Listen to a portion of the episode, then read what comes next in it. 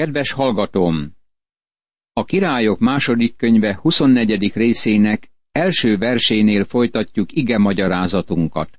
Az ő idejében vonult fel Nebukadnetszár, Babilónia királya, és szolgája lett Jójákim három éven át, de azután elfordult tőle, és föllázadt ellene. Egyiptom királya, Nékó fáraó Jójákimot tette a trónra, de elvesztette Egyiptom minden ázsiai birtokát, és a babilóniai Nebukadnetszárnak kellett átengednie. Amikor Nebukadnetszár Júda ellen fölvonul, Jójákim engedelmeskedik három évig, és aztán fellázad ellene. Ezért az úr Káldeus és Arám rablócsapatokat, továbbá Moábi és Ammóni rablócsapatokat küldött ellene. Azért küldte ezeket Júda ellen, hogy pusztítsák azt az Úr igéje szerint, amelyet kijelentett szolgái a proféták által.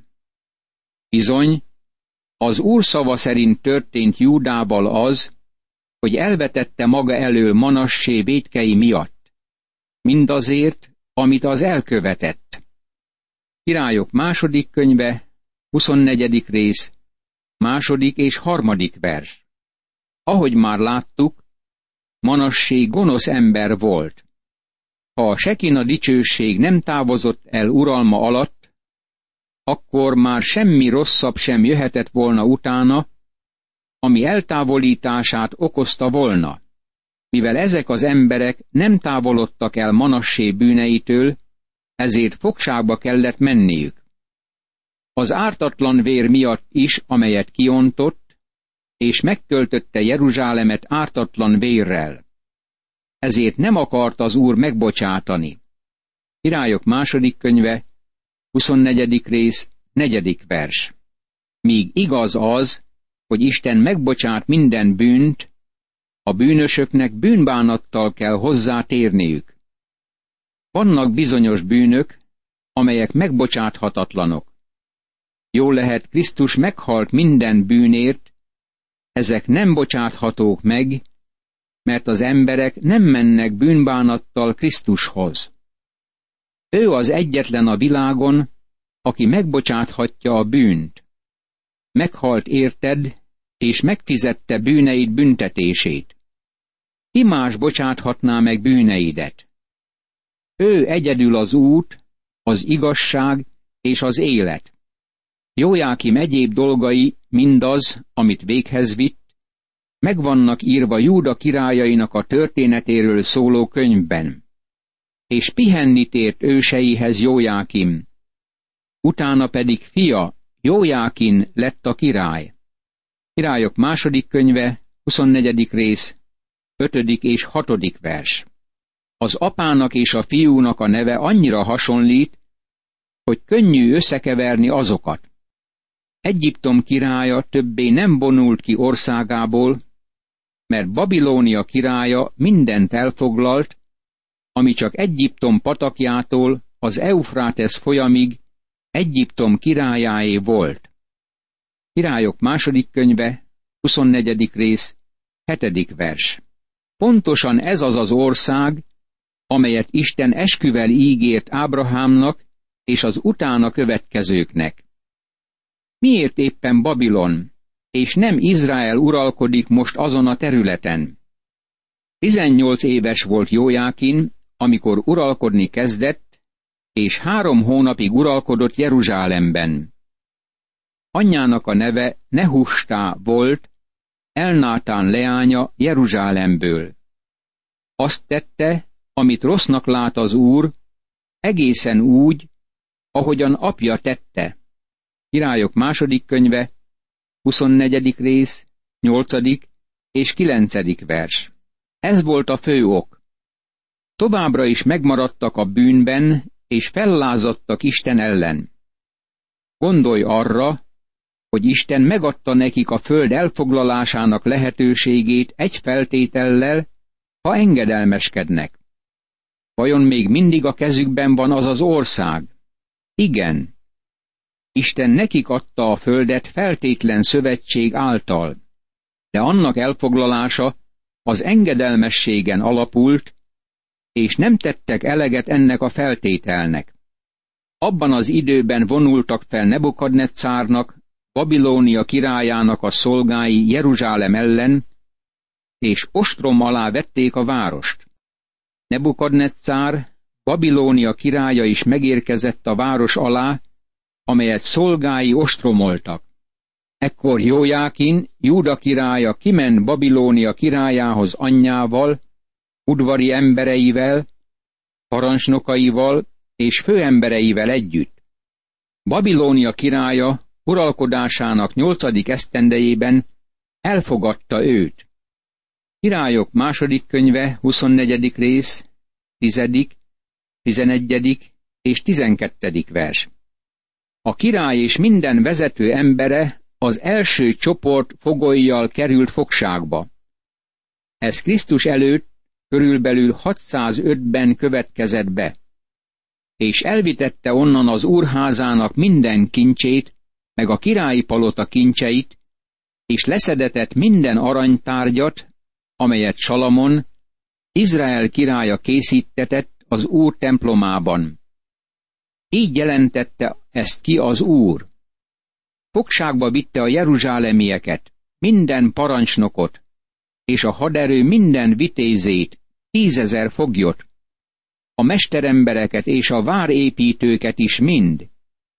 Nem maradt más otthon, csak az ország nincs telen népe. Fogságba vitte Jójákint Babilóniába.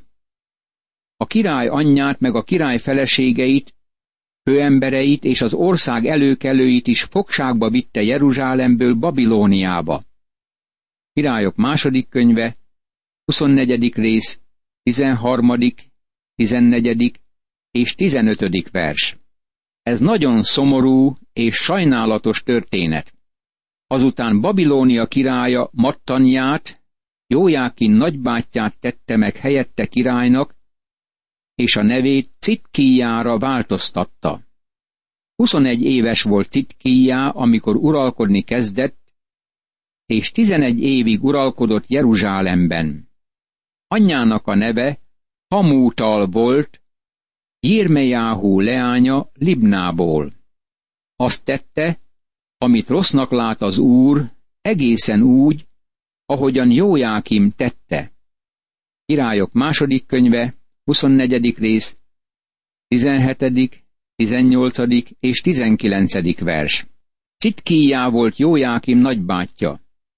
Nem javított a királyok lelki színvonalán. Azt gondolhatnánk, hogy a fogság majd kijózanítja. Nem józanította ki egyáltalán. A bajok a következőket okozhatják az emberben. Vagy meglágyítják, vagy megkeményítik a szívét.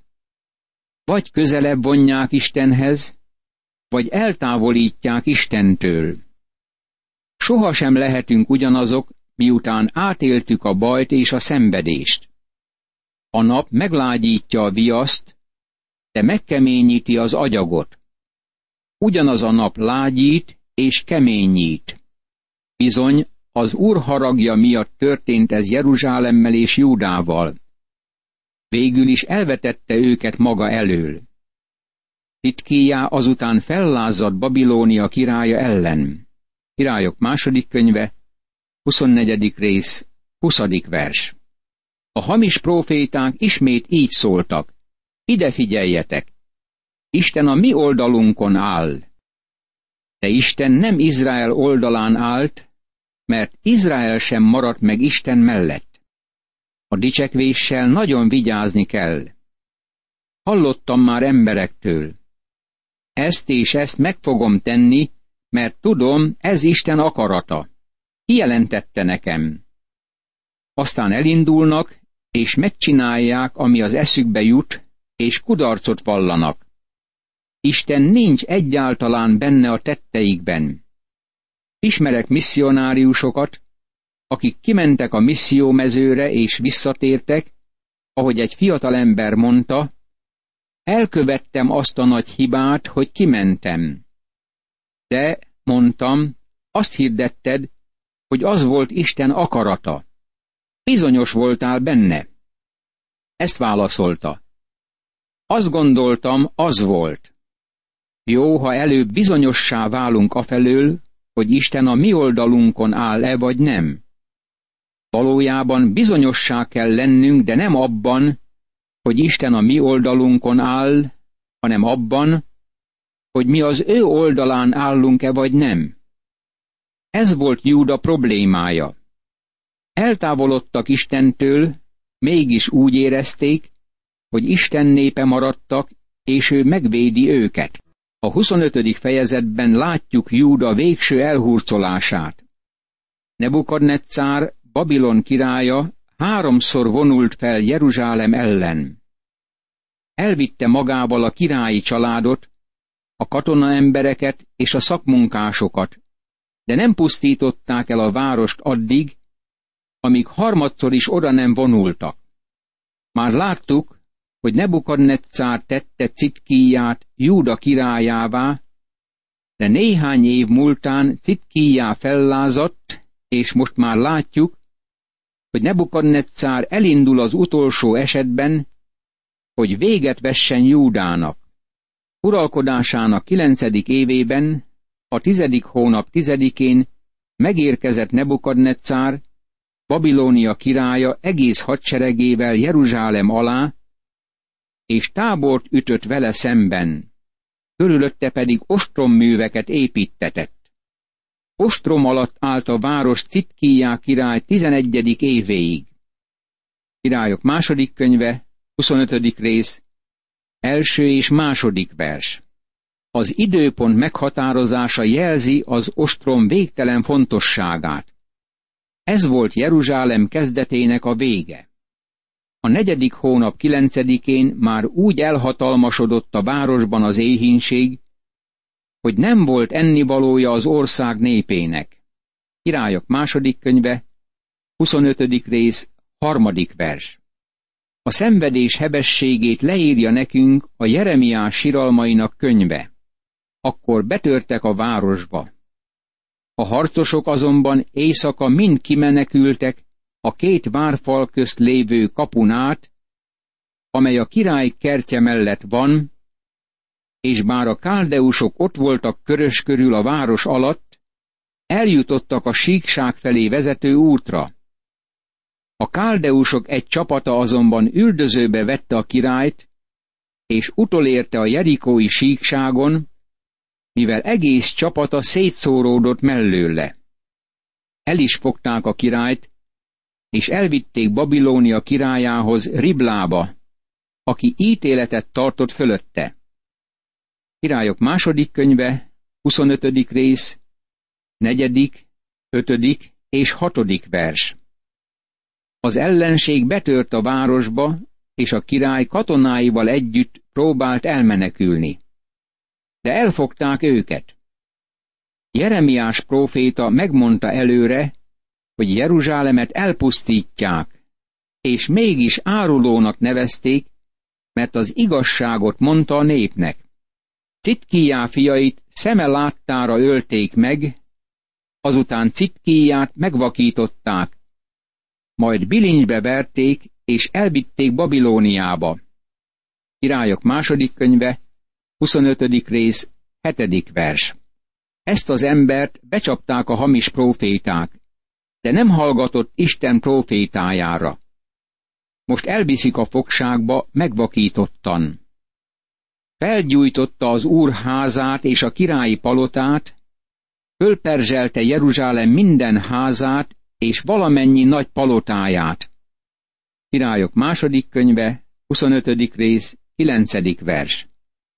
Jeruzsálem lázadása miatt Nebukadnetszár felégetett mindent, és olyan pusztítást végzett, hogy amikor Nehémiás hetven évvel a fogság után a városba ment, és megtekintette azt, csak nem teljesen elcsüggett. De felsorakoztatta népét, és a legnagyobb ellenséget legyőzték, vagyis a bátortalanságot. A hamis proféták hirdették, hogy Isten nem engedi meg a város elpusztítását. Ők tényleg hamis proféták voltak. Vannak ma is emberek, akik hamis üzeneteket közölnek az emberekkel. Azt mondják, hogy nem érhet minket baj, mert Isten a mi oldalunkon áll, és nem enged minket elesnünk. Barátom, Istennek nincs szüksége ránk. Honnan származott ez az elképzelés? Isten elküldte választott népét a fogságba. Szomorú napok voltak azok nekik. Ez ugyanakkor tanulságot küld nekünk is ebben a korban. A testőrparancsnokkal levő egész káldeus haderő pedig lerombolta Jeruzsálem várfalait körös körül. A városban megmaradt többi népet meg az átpártolókat, akik Babilónia királyához pártoltak, a maradék népességgel együtt fogságba hurcolta Nebuzaradán testőrparancsnok. Csak az ország nincs telenjeiből hagyott otthon a testőrparancsnok, szőlőműveseknek és mezei munkásoknak. Királyok második könyve, 25. rész, 10., 11. és 12. vers. Hátrahagyták az értéktelennek számító embereket. Azt is akarták, hogy a földet tovább műveljék, hogy teremjen és megadhassák az elnyomóknak esedékes hadisarcot. Összetörték a káldeusok az úr házánál levő rézoszlopokat, továbbá az úr házához tartozó mosdó állványokat, meg a résztengert, és a rezet elvitték Babilóniába. Elvitték a fazekakat, a lapátokat, a késeket, a serpenyőket, és minden rézeszközt, amelyekkel a szent szolgálatot szokták végezni. Királyok második könyve, 25. rész, 13. és 14. vers. Nebukadnetszár hadserege tényleg kitisztította a házat. A templomot kifosztották, mielőtt felégették volna. Minden gazdagságát Babilonba vitték. Majd lesz alkalmunk Dániel könyvének tanulmányozásakor arra, hogy megtudjuk, mi lett azokkal a templomból elvitt edényekkel, amiket Belsatszár király hozatott elő nagy lakomáján. Jeruzsálemet kifosztották, felégették, és romhalmazt hagytak maguk után. Jeruzsálemet mintegy 27-szer pusztították el. A várost mindig újból fölépítették a romokon. A domb, ami ma Jeruzsálem, nagy részben az elmúlt városok romjaira épült. Sokan, különösen a turista csoportok vezetői azt mondják, menj Jeruzsálembe, és járj ott, ahol Jézus járt. Barátom, nem jársz ott, ahol Jézus járt. A város, ahol Jézus élt és járt, már romok tömege alatt fekszik. Egyes pontoknál az ember letekinthetne hat méter, nyolc méter mélyre, néha tizenöt méter mélyre, hogy lássa azt a várost, ahol Jézus élt. Gedalján megesküdött nekik és embereiknek, és így szólt hozzájuk. Ne féljetek a káldeusok szolgáitól. Maradjatok az országban, és szolgáljátok Babilónia királyát, akkor jó dolgotok lesz. Királyok második könyve, 25. rész, 24. vers. Nebukadnetszár Gedalját nevezte ki a nép kormányzójává, akit maga mögött hagyott. A népnek hallgatnia kellett volna rá, és Jeremiás prófétára, aki sürgette őket, hogy telepedjenek le, és fogadják el ezt a kormányformát. Ehelyett megölték a kormányzót, Gedalját. A hetedik hónapban azonban Ismáél, Netanyá fia, Elisámá unokája, aki királyi származású volt, elment tíz emberével, és levágta Gedalját, és az meg is halt. Levágták azokat a júdaiakat és káldeusokat is, akik ott voltak vele Micpában. Ezután fölkerekedett az egész nép apraja nagyja, a csapatparancsnokokkal együtt, és elmentek Egyiptomba, mert féltek káldeusoktól. Királyok második könyve, 25. rész, 25. és 26. vers. Tömegesen Egyiptomba menekültek, és ott lettek gyarmatosítók. Jeremiás is ezzel a csoporttal ment, nem önszántából, hanem kényszerítés alapján.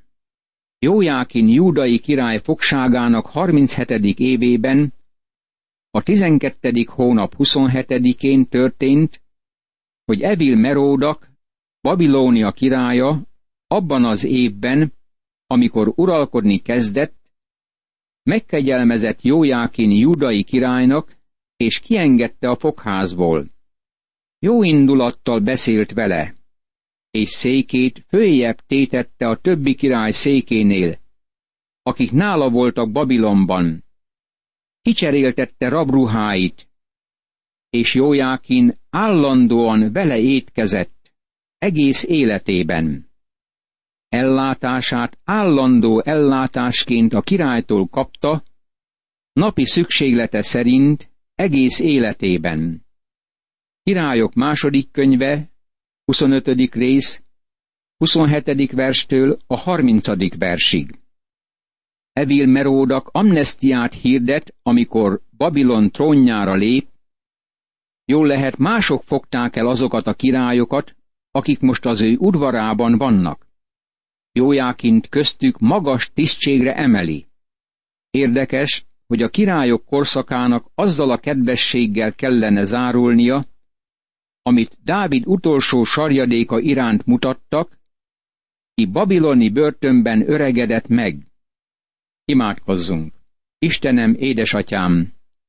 Megdöbbenek azon a sorson, ami Izrael része lett a múltban.